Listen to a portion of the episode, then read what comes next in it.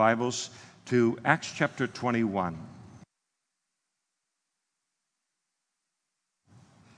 Sunday morning, we're studying the book of Acts together, and we come now to chapter 21, verse 1. If you're with us this morning and you don't have a Bible, just wave to one of these guys that are walking up the aisles with Bibles, and they'll put one in your hand. It'll be marked right to our passage. And if you don't own a Bible, make that Bible a gift from the Lord uh, to you today.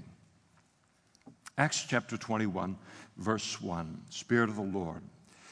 Now it came to pass that when we, Paul and his entire team he's traveling with, had departed uh, from them, that is the city of Miletus, meeting with the Ephesian elders, and set sail, running a straight course, we came to Cos, and the following day to Rhodes, and from there to uh, Patara. And finding a ship sailing over to Phoenicia, we went aboard and set sail. And when we had sighted Cyprus, we passed it on the left, sailed to Syria, and landed at Tyre, for there the ship was to unload her cargo. And finding disciples, we stayed there seven days. And they told Paul through the Spirit not to go up to Jerusalem. And when we had come to the end of those days, we departed and went our way. And they all accompanied us with wives and children till we were all we were out of the city. And we knelt down on the shore and prayed.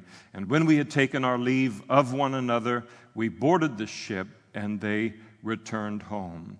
And when we had finished our voyage from Tyre, we came to Ptolemais and greeted the brethren and stayed with them one day.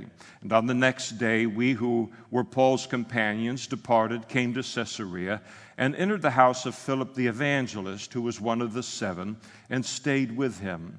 Now, this man had four virgin daughters who prophesied. And as we stayed many days, a certain prophet named Agabus came down from Judea. And when he had come to us, he took Paul's belt and bound his own hands and feet and said, Thus says the Holy Spirit, so shall the Jews at Jerusalem bind the man who owns this belt and deliver him into the hands of the Gentiles. Now, when we heard these things, both we and those, excuse me, from that place pleaded with Paul not to go up to Jerusalem. And then Paul answered, What do you mean by weeping and breaking my heart? For I am ready not only to be bound, but also to die at Jerusalem for the name of the Lord Jesus. And so when we, he, would not be persuaded, uh, we ceased, saying, uh, The will of the Lord be done. Let's pray together now. Lord, thank you for the broad diversity of your word. And we thank you that every portion of it is intended to build something into our understanding of you, uh, the life that you've called us to, our our relationship with you, Lord, and uh, to build upon other things that are within the scriptures. We pray that you would take these 14 verses off of the written page of this Bible and that you would plant it, Lord, into the living and daily uh, th- uh, thinking that each of us does as Christians and the living that we do on our pilgrimage here. We ask all of these things in this work of your Spirit. In Jesus' name, amen. Please be seated. The Apostle Paul is uh, now uh, headed to uh, Jerusalem, and we are just really one verse away from him uh, finally arriving there to conclude his third uh, missionary journey. We remember that he is intending to get there, hopeful to get there the, for the Jewish feast of Pentecost, to celebrate that in Jerusalem, but also to bring a, a gift to the Jewish Christians who were uh, facing significant hardship and deprivation in the city of Jerusalem. A gift that Paul, a financial gift that Paul had collected from the various Gentile churches that he had established in the course of his missionary uh, journeys. The, Paul was traveling with uh, Dr. Luke, who is the human author of this uh, divinely inspired book of Acts. He's also uh, traveling with Silas, as well as a significant group of men who are coming with him from the various cities that have uh, sent offerings to Jerusalem.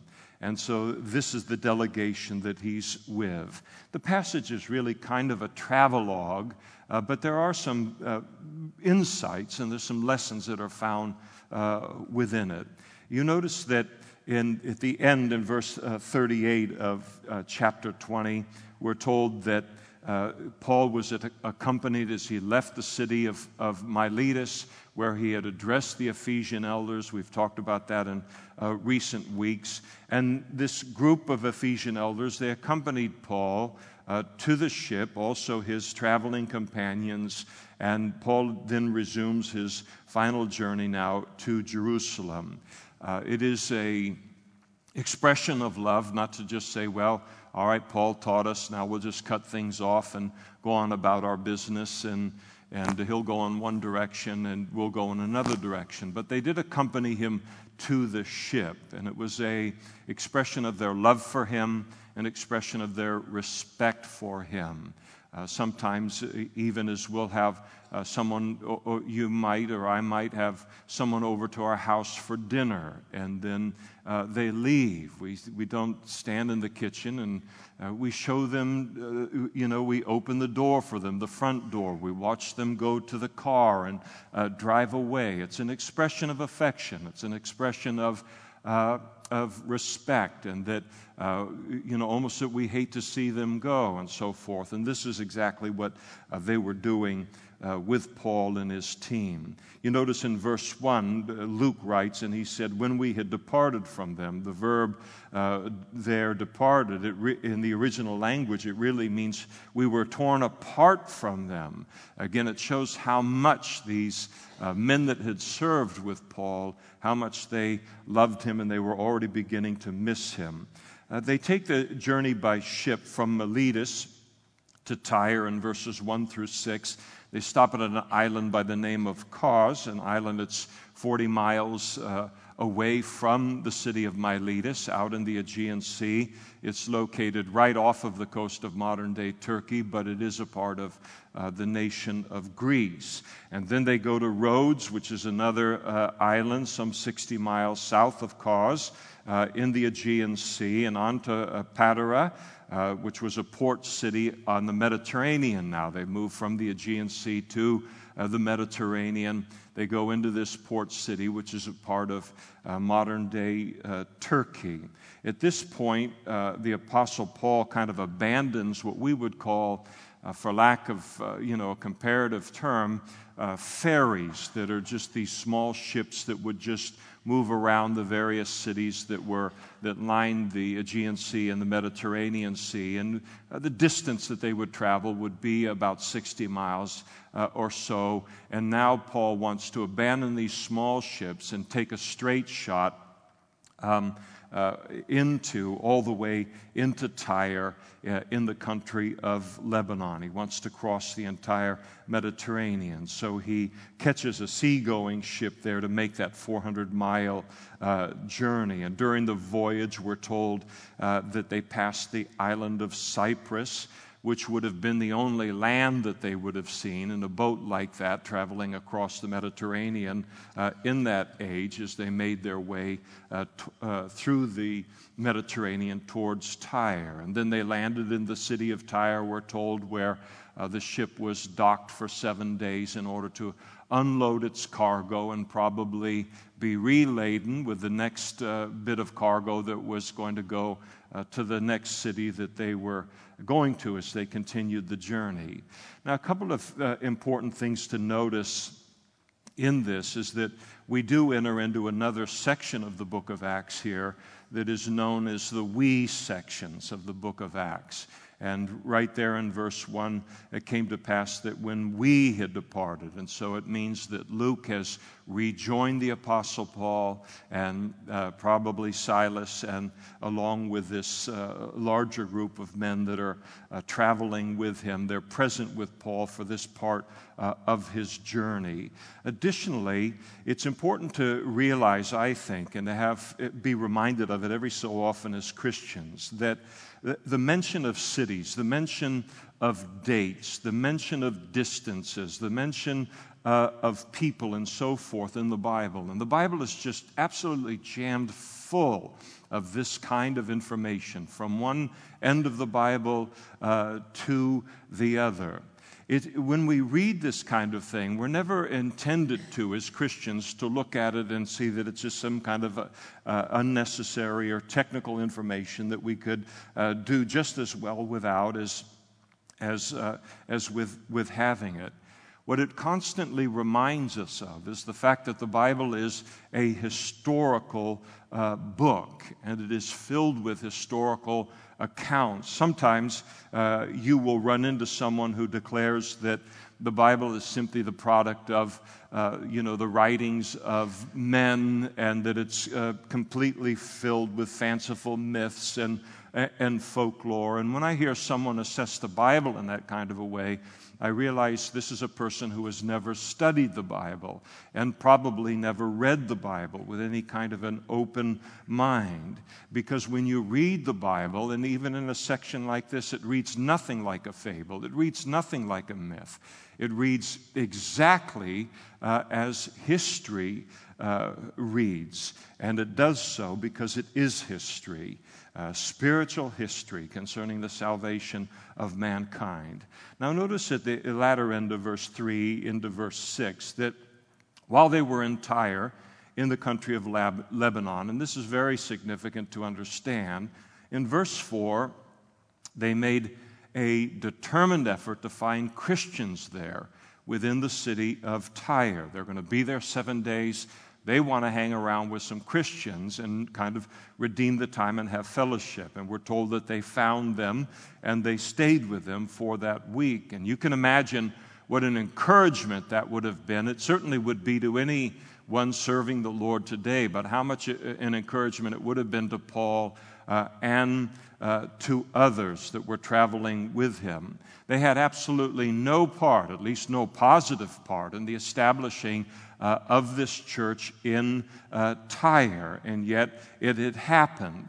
And the establishment of a Christian presence in a church within uh, the city of, of Tyre probably happened as a result of the persecution that arose uh, by the Jewish religious leaders upon the martyrdom of Stephen, uh, as it's uh, recorded earlier in Acts chapter 8 and the religious establishment was emboldened at their uh, killing of uh, Stephen, and then they began to persecute all of the Christians within the city of Jerusalem. The persecution was so fierce that it drove the Christians for their lives into all of the surrounding area of Samaria and Judea, and then they took the witness of Christ with them there. Probably some went to uh, Tyre here, or, uh, and, and uh, ultimately uh, the gospel took root, and we found Christians here. Paul played an indirect uh, uh, means of the establishment, perhaps, of the church in Tyre, and that he led the persecution against the Christians in Jerusalem, driving them uh, out. But one of the things, this mention of this church, where we, you know, we know nothing about its establishment, this is the Holy Spirit's way of letting us know that people were getting saved everywhere, that the gospel was changing lives everywhere in the known world at that time. And, uh, and, and the, uh, the main focus of the book of Acts has to do with the ministry of the apostles, but it isn't the sole record of what was going on uh, in the early church. So many things were happening, and so many people were being saved. And these people in Tyre, they were miracles of God. I mean, they'd heard the gospel, their lives had been transformed, and here they are born again, a miracle of the Holy Spirit and uh, a church had been established. I think it's good to th- stop and think every once in a while as Christians about the miracle that we are of the Holy Spirit. Sometimes we can think, well, it was just us kind of rationalizing related to the gospel, and here is our need as the Bible de- uh, describes it, and so forth, and here is God's offer, and it's completely uh, logical and rational, and His provision is an exact need, a match for our need, and so forth. And there's certainly a part of all of that related to our salvation, but there's just the supernatural of the Holy Spirit giving us that revelation, and then us surrendering and being born again by the Holy Spirit. You are a miracle this morning as a Christian. Whatever the rest of the world thinks about you or doesn't think about you, uh, you are remarkable. And it was beautiful for Paul to run into uh, these saints there uh, in Tyre. During Paul's stay, and very important to look at it with your own eyes in verse 4, as he stayed with these Christians there, um, it was they declared to uh, uh, him that it was revealed to us that uh, we're told here in verse 4 that they told paul through the spirit not to go up to jerusalem. And we'll, we'll uh, take a little further note of that in a minute or two. At the end of the week verses 5 and 6 the disciples then uh, there in tyre they accompanied paul once again a show of love and respect toward him and uh, they uh, showed them to the city limits. They prayed together, and then Paul and his group uh, departed to continue their journey. And then the 24 miles by sea, verse 7 to Ptolemais, that's known as Akko, and it is just, uh, it is in uh, Israel proper today and just uh, a little bit north of Haifa. And so that's where they traveled next. They enjoyed fellowship with other Christians there for a single day, and then on to Caesarea, verses 8 through 14. And Caesarea was and is a coastal town uh, in, is, in the city of, of Israel. It was at the time, Paul's time, it was the center for the Roman government in Israel. The, it was a little bit of Rome away from Rome when the Roman uh, uh, governors and the Roman soldiers and legionnaires and so forth, they didn't want to hang out in Jerusalem. I mean, that's just like a religious place. These are soldiers. And so, what Rome would do is they'd set up these kind of cities all throughout their empire, which had the Roman architecture and the Roman ways and so forth. And so most of the governors and all uh, would uh, gravitate toward there. And, and that's, that's where they lived, only going to Jerusalem for the feasts and, and other key times. And Caesarea uh, was that place in Israel. We remember in chapter 10 that it was where the Roman centurion Cornelius, his entire household, was saved. It was there in the city of Caesarea. It has a very significant biblical uh, New Testament history. And so uh, it, they entered into the house of Philip the evangelist. They lodged with him many days. Uh, we remember that Philip was one of the seven, one of the seven deacons appointed, uh, as is recorded in uh, chapter 6. Acts all intertwines. Later on, God used him, we know in chapter 8 to bring a revival to uh, the region of Samaria. And then the Lord led him then in chapter 8 to preach to an Ethiopian eunuch who became a Christian as a result and was water baptized by uh, uh, uh Philip. And then Philip, we were told in that same chapter, made his way up the coast preaching and ultimately settled in Caesarea. And uh, here we get the rest of the story uh, 20 years later. He is the father of four unmarried daughters. Each one of them is a prophetess, and it's, it's uh, the Holy Spirit's way of saying that they were very spiritual, very gifted, and godly uh, in their own right. I think about when I think about this particular thing, coming back, coming into contact with Philip isn't it wonderful when you run into Christians? Uh, 20 years absence. And here they were, maybe formative in your early years as a Christian or significant relationship somewhere along the way. And you run into them out of the blue somewhere along the line. And then to discover that they love the Lord as much as they ever loved Him. They're still walking with Him, they're still uh, serving Him. And we immediately realize as Christians that that's a blessing for them. It's a blessing to live this Christian life, but what a blessing it is to us. They're still going, they're still continuing, there's still fire in their bones and so forth. And, and what a blessing it is to see saints who uh, continue this for long uh, decades. And if that's you as a Christian this morning, you may just think, you know, I'm just dirt under the toenail of the body of Christ. Nobody notices me. Nobody cares. My life isn't making any kind of, uh, of a difference. But as you continue simply to walk with Him and to grow in Him and to be used by Him. You have no idea who it is uh, that you are encouraging by virtue of that. God bless you as you do so. We're told in verse 10 that they stayed in Caesarea for many days. So apparently they'd made very good time in terms of uh, trying to get to Jerusalem for the Feast of Pentecost. And they had the time to uh, kind of hunker down there uh, just a little bit without uh, racing off to Jerusalem.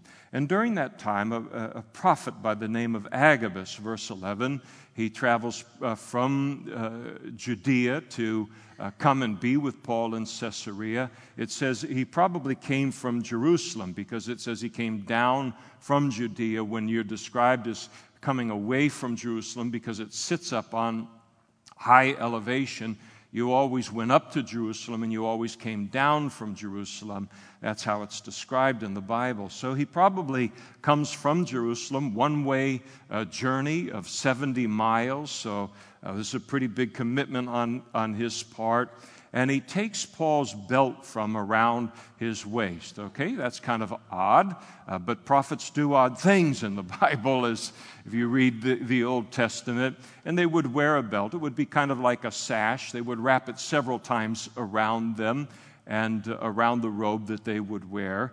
And so he takes this belt from uh, Paul's waist and he then bound his own hands and his feet with it and he's going to give Paul and everybody that's witnessing this an object lesson. And this is very common in the Old Testament. We're looking at Jeremiah on Sunday nights where he took a sash and then buried it in uh, the Euphrates River, came back and got it. He broke a flask. It's all of these uh, things that are done with a lesson a- attached to them. And this is precisely what the Holy Spirit is doing through Agabus uh, here. And he prophesied that the Holy Spirit himself was pronouncing that the Apostle Paul would ultimately, in his journey into Jerusalem, uh, be bound by the Jews and then delivered to uh, the Gentiles.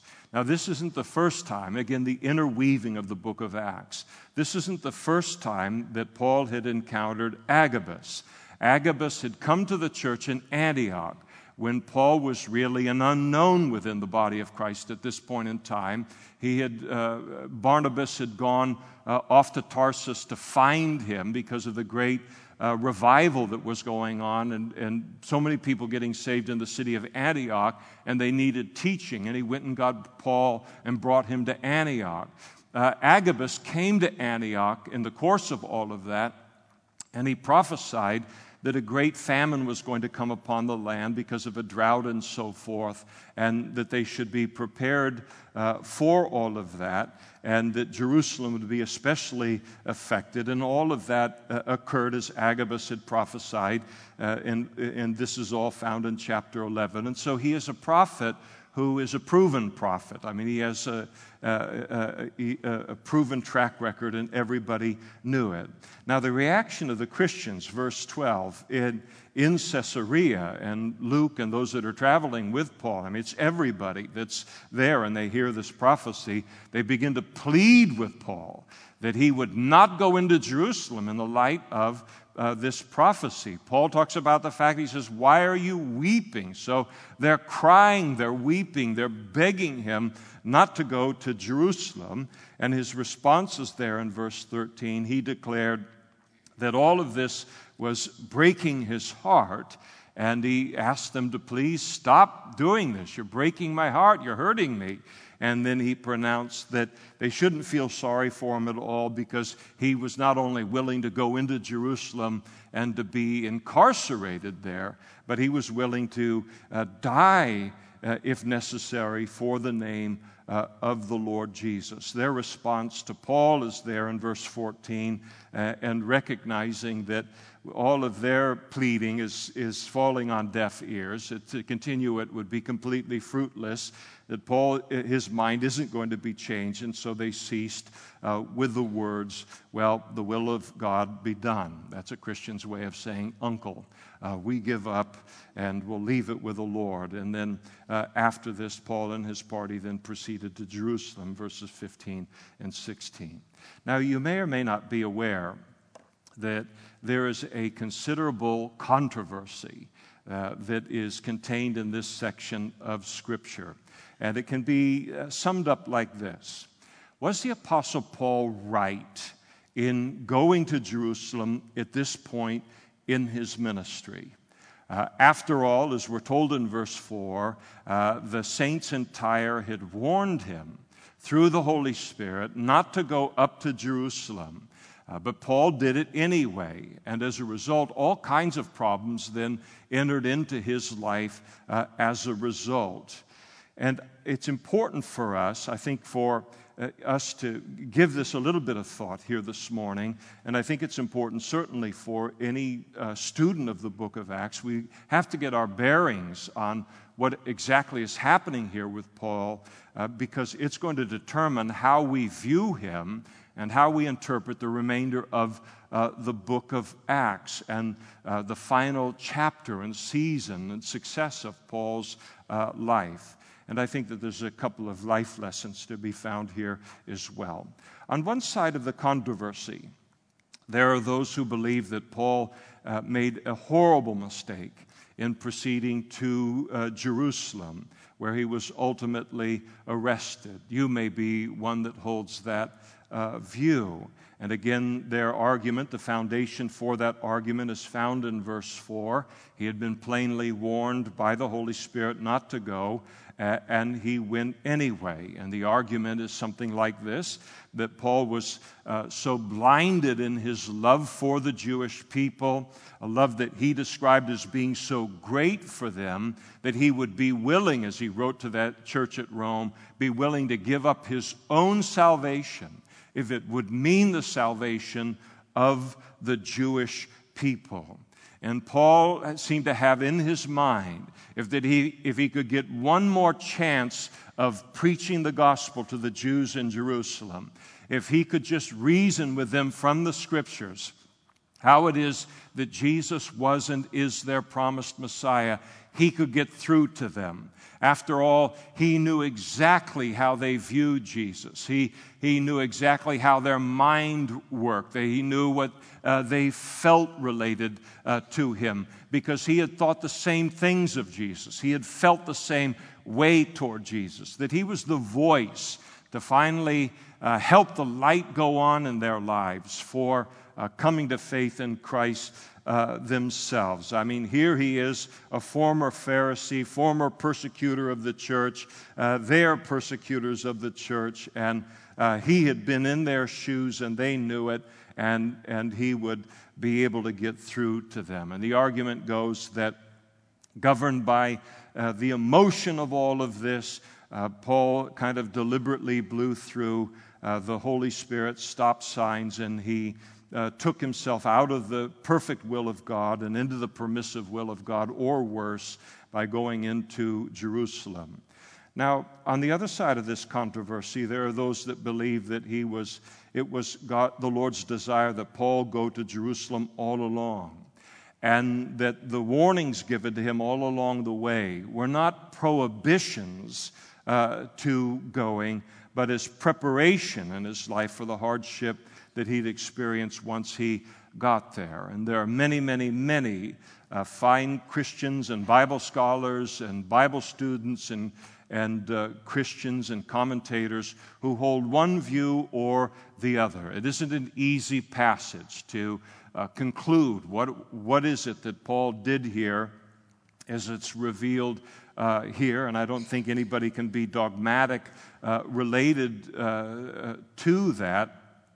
And we should be gracious to uh, whatever view people hold as, as long as it uh, comes uh, from the scriptures with the realization that they may very well be correct and, and uh, I or we might uh, be incorrect. I will say, and I'll give you my two cents on it, at this point in my Christian life, and in my understanding of the scriptures, I am personally inclined to believe that Paul uh, did not make a mistake in going up to Jerusalem and uh, that he did not violate God's will for his life in doing so. And let me explain uh, why, since it will affect our understanding of the book the rest of the way. Whenever we come to a passage of Scripture that's confusing, and there are confusing passages in the Bible, or passages that in and of themselves are uh, unclear in terms of what they are adding to an argument or adding to a particular doctrine uh, within the Bible. And when we run into those kind of verses or passages where uh, nobody seems to be exactly clear on what is uh, being said here in this particular context, the safest thing that we can do to try and discover the meaning is to examine it in the light of its immediate context and then to broaden the context to the whole Bible, uh, to look at this particular subject in the light of what does the rest of the Bible uh, teach on this event or on this uh, doctrine where uh, in those passages, uh, they are very, very clear and very unmistakable uh, on the subject. And the Apostle Paul, he describes this as rightly dividing the word of truth. And so let's spend a moment or two doing exactly that. So, in that vein, first of all, uh, we consider all of Paul's previous revelations that God had given to him uh, concerning going to Jerusalem, in which he repeatedly sensed that the Holy Spirit was directing him to do so without any qualification, without any reservation at all. Acts chapter 19, verse 21 is a classic example of this. Um, when these things were accomplished, Paul purposed in the Spirit, speaking of the Holy Spirit, that he had, uh, when he had passed through Macedonia and Achaia, to go to Jerusalem, saying, after, uh, saying, after I have been there, I must also see Rome. In Acts chapter 20, to the Ephesian elders, he said, And see, now I go bound in the Spirit to Jerusalem, not knowing the things that will happen to me there, except that the Holy Spirit testifies in every city that chains and tribulations await me. So he goes to city after city after city. The Holy Spirit is prophesying to him through fellow Christians that difficulty awaits him in Jerusalem. And over and over and over again in each of those cities, the Holy Spirit offers no prohibition uh, to going to Jerusalem, only the warning that tribulation awaits him there. And, uh, and we see modeled here in Paul uh, the importance of never allowing a single prophecy given by anyone to move us from what we believe to be God's will for our lives. Never move to Peru or to Germany or to anywhere in the world uh, based on a prophecy from another person. When someone prophesies to us as Christians, and we believe in the gift of prophecy for today, but when somebody prophesies, that prophecy either needs to be a confirmation of something that God has already revealed to us, or a prophecy that we then take to the Lord in prayer and ask Him to confirm in an unmistakable way as being His mind uh, for our lives. So, Paul has this long history now of being warned uh, uh the direction he's going to go to Jerusalem. People are warning him the difficulties going to face him there but not that he shouldn't go. And so this prophecy of verse 4 kind of comes against the long history of prophecy that he has coming uh, into uh, his life. It isn't unusual. I don't say that it is a proper uh, way to kind of dismiss verse 4 because I wouldn't do it in that, in that way. But uh, sometimes we can receive a word from the Lord as Christians, those of you who operate in some of the spiritual gifts and you realize sometimes the great temptation for God uh, to give a word of wisdom or to give a word of knowledge or a vision or a prophecy, and then to try and figure it out for God rather than to simply deliver it. And so this must mean this. So he's given us the prophecy, and then we add our two cents onto it of what we think is, you, you know, will uh, take it all the way home in somebody's life, and God didn't uh, want the help. And perhaps Paul uh, viewed this prophecy in that way. Whatever it was, Paul was not convinced that this prophecy of verse 4 uh, nullified the previous prophecies given in his life. Remember also that Paul was an apostle. And even though the apostles were fully capable uh, of uh, sinning, but in terms of the miraculous of the Christian life in the early church, in terms of spiritual gifts, supernatural wisdom, signs, wonders, miracles, uh, the apostles were in a league of their own. And the office of a, an apostle always trumped that in terms of authority uh, of a prophet. And so, without kind of indisputable evidence of some kind of open rebellion on the part of the Apostle Paul here, I'm not comfortable condemning him in, in any way.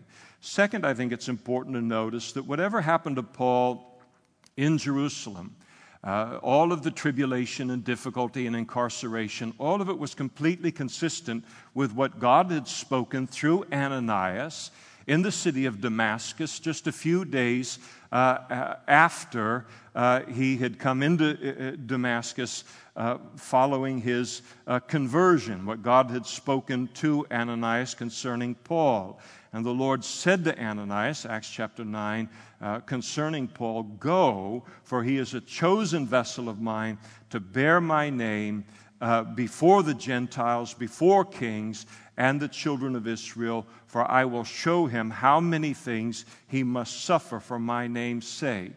Now, up to this point in the book of Acts, Paul has appeared before many, many people, but he has not yet appeared before kings and rulers as God had said that he would.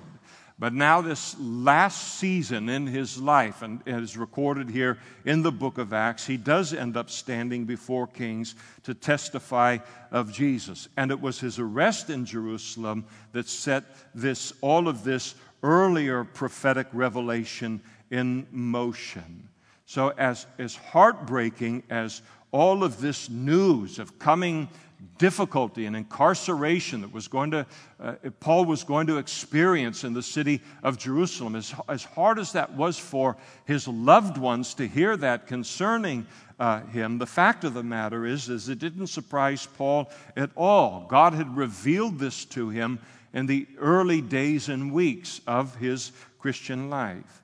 Third, I think it's uh, important to recognize that when Agabus prophesied uh, by the Spirit to, uh, the, to Paul using his belt that he would be bound in Jerusalem, that message that Agabus gave to Paul was completely consistent with what God had revealed about Jerusalem in city after city after city previously. That chains awaited him there, but there was no sort of prohibition on the part of Agabus being given to uh, Paul. Uh, it, through Agabus, it, the Holy Spirit had this perfect chance to just slam the door with a confirming prophecy uh, like the one in Tyre that he was not to go, uh, but uh, Agabus stopped short of that. Again, I think it's best and safest, at least to me, uh, to judge the intent of uh, verse 4 with all of the other revelations as opposed to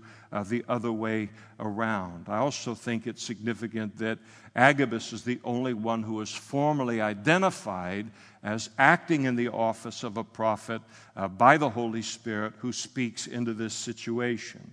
Now, fourth, uh, uh, I find it difficult to believe that Paul's parting words in verse 13 were spoken by a man who is uh, willingly and knowingly disobeying uh, the guidance of the Holy Spirit.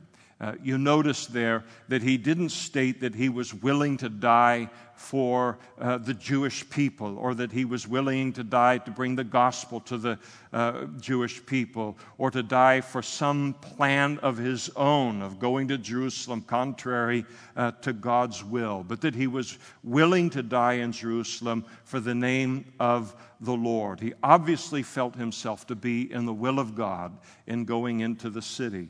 Fifth, there's only 40, so just relax. The response, there is the response of Paul's traveling party uh, and the church there uh, at, in Caesarea, as is recorded in verse 14. And their response uh, is not consistent with them uh, uh, viewing uh, Paul's decision as one where he's uh, walking in disobedience to the Lord and contrary to the will of God. They would never say, well, the will of the Lord be uh, done related uh, to that. And it's a reaction they have, as it's recorded in verse 14, that's consistent with viewing Jerusalem not as the site of something forbidden for the Apostle Paul, but as a place that's going to be very hard for him and very dangerous.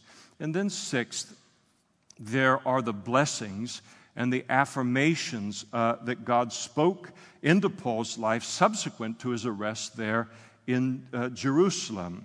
Later on, as we'll see in chapter 23, verse 11.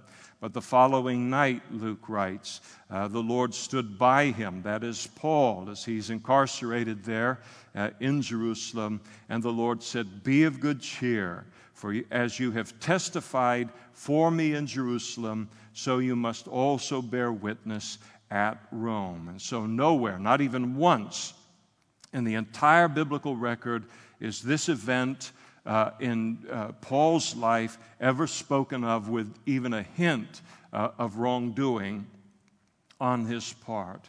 And then, seventh, later, while he was in uh, custody in Jerusalem and testifying before the Jewish Sanhedrin, he is, he is being uh, uh, on trial before these Jewish religious leaders. The Apostle Paul, looking, we're told, spoke to that council again in uh, chapter 23 of Acts. He looked earnestly at the council and said, Men and brethren, I have lived in all good conscience before God until this day. Not something that he could have said within uh, days of going, uh, knowingly going against God and deliberately disobeying him and going into Jerusalem. And then there is the, the celebratory statement at the close of his life where Paul declares, For I am already being poured out as a drink offering, and the time of my departure is at hand. I have fought the good fight, I have finished the race, I have kept the faith. And he declared this to be true of himself without any qualification at all. He declares it without any kind of conviction, you know, or, or, the slightest regret. His, his conscience is completely clear. He doesn't say, you know, I've finished the race except for that little flub there uh, in Jerusalem that kind of messed up the last uh, uh, part of, of my life. There's none of that that exists in his heart at all.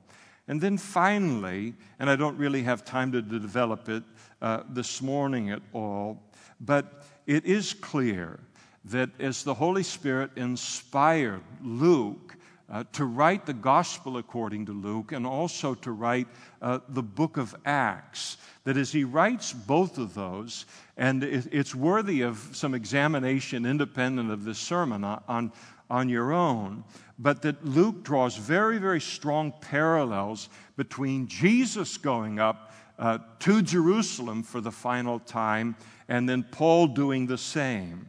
For example, Paul uh, wished to go to Jerusalem for one of the main Jewish feasts, and Jesus traveled to Jerusalem uh, for the last time uh, for the f- uh, feast of Passover. Uh, the Spirit warned Paul three times in terms of what he was going to face once he got to Jerusalem. And three times in the Gospel of Luke, uh, Jesus foretold to the disciples and others the suffering that he would face there. Paul was bound by Roman soldiers. Jesus was ultimately bound uh, by Roman soldiers. Paul knelt down uh, repeatedly uh, in prayer before all of this happened. Jesus knelt down uh, and prayed repeatedly in the Garden of Gethsemane. Uh, Paul enters into Jerusalem under the kind of the chorus of "Let the Lord's will be done," and Jesus in the Garden of Gethsemane before his crucifixion cried out to the Lord three times, "Nevertheless, not my will, but Thy will." Uh, be done. And what Luke seems to be bringing out and kind of the parallel uh, between the two here is that Paul's determination to do God's will in Jerusalem, at whatever the personal cost to him, that he wasn't being disobedient, but he was just simply being like Jesus in a similar circumstance.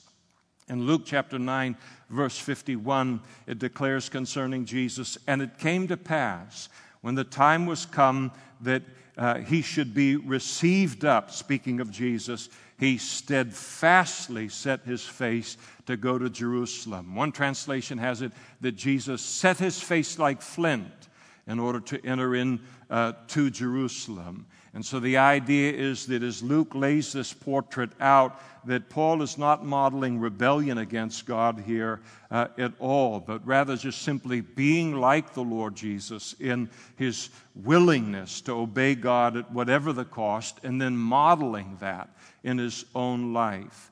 And so Luke is not. Uh, committing all of this space in the book of Acts to expose Paul's kind of feet of clay here but he is showing us what it was that, uh, that Paul did in following uh, in him following the example of Jesus in his life and in his ministry, and with the idea that we would then model that uh, in our own lives uh, as well, whatever, uh, when we find ourselves in a similar kind of circumstance. It seems best to me, and I don't put anyone down and you can certainly feel free to disagree with me uh, wholeheartedly. But it does seem best to me to understand verse 4 in the same vein as verses uh, 10 through 12, where here you have Christians who, out of a very, very deep love for Paul, they wanted desperately to protect him from the hardships and the suffering that the Holy Spirit revealed that he would endure and suffer there in the city of Jerusalem, which Paul then uh, had recognized uh, for what it was. And he recognized these are just people that love me and they want, to, want me to, to, to spare me of any suffering that I might face. And, and he recognized it for being that, and then he had to reject it in order to then be obedient uh, to God's plan for his life. Now, I close here uh, with a, just a very brief observation and a very brief devotional application. The observation is that somehow uh, it is encouraging to me. And I trust uh, uh and uh, very confident that it is an encouragement to you. That discovering the will of God Uh, in the early church uh, w- was n- not a, an easy thing for them. There wasn't like some red phone in a room somewhere in the house where they could head over to it, pick it up, and get the mind of the Lord immediately on, on a particular issue. Uh, it, was, it was something that uh, the attempt to discern the will of God through all the various circumstances that they found themselves uh, in, it was something that they, uh, that they struggled with and they uh, worked at it. And so it comforts me when I'm in those similar uh, place in my own life. I don't know what He wants for this circumstance or what fork in the road that I'm to take. But then to also observe that through the maze of all of these conflicting opinions of very, very good people, honest people, that God ultimately caused His will to prevail over all of the confusion that they were facing. This is known as the sovereignty of God, and we can be confident that He will do the same for us as well. And then finally, a, a devotional application for our hearts. This passage of Scripture also supplies us with what I think is a very important application that we may not need on a daily basis in our Christian lives. But there will be two, three, four, five times in the course of our Christian lives where we will need to draw upon it. And the fact that it is in our heart to draw upon will prove to be a lifesaver for us in that particular circumstance. I think that this passage, among other things, it teaches that when we are facing a season of suffering uh, in our lives, or a season of, su- uh, uh of uh, uh, that at such times when, when these things are, we're either in a season of suffering or one is coming upon us, that in those kind of times, that it's important for us to be very, very discerning concerning the counsel that we receive from the people who love us most all uh, uh, around us. There's a tendency within many of us in that kind of a circumstance to for those that we love so much in life and they're facing hardship or they're going into hardship to try and protect them from suffering and, and, or to try and bring their suffering uh, to the quickest end possible and to try and bring it to an end uh, at all costs, even if it means the expense of uh, God's plan for their life or the, the, at the expense of God's commandments to Christians in a, a given uh, situation. And so often, that counsel that is born out of an emotional love in people's hearts for us, it can just pour forth. I mean, there is, it's not coupled with prayer at all, no time spent in seeking the Lord at all. All we know is that our loved one is suffering, and what can I do to bring it uh, to an end? And I've seen it over and over and over again through the years as a pastor where the marriage gets hard for an adult child, and the parents, the Christian parents, hating to see their son and daughter suffer in the hardship that so often can be a part of any marriage. And they jump in and they give their child a quick way out of the difficulty.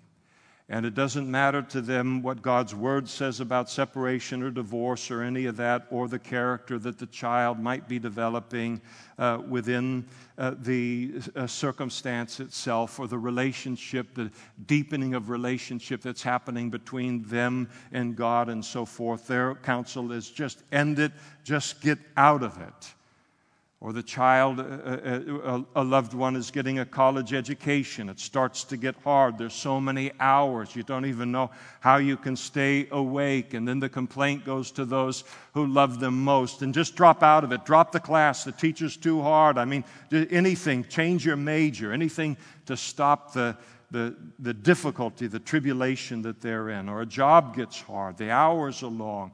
The boss is really pushing uh, uh, the, the one that, that we love. And the idea is just quit the job. I mean, you're too good for that job anyway, whatever it takes to stop the suffering. And on and on it goes in a lot of different circumstances in life. In a season of suffering and hardship in our lives, it can be important to be very wise and discerning about the counsel that we receive from those who love us the most in life. We should always be open to godly counsel from anyone because the Bible teaches that there's safety in the multitude of godly counselors.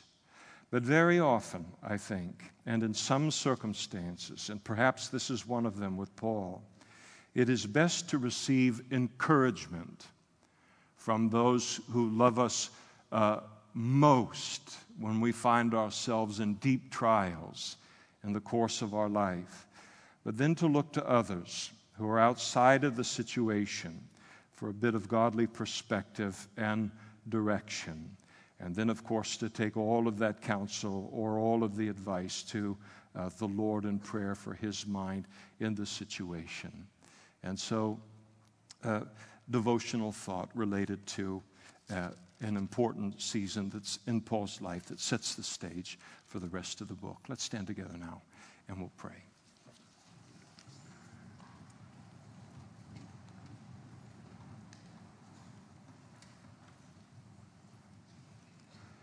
Father, we thank you for another example of the Apostle Paul's uh, determination to finish his race and his course and to do so at whether it means hardship, whether it means imprisonment, whether it means tribulation, or whether it even means uh, death. And Lord, we've seen that repeatedly all the way through the book of Acts here.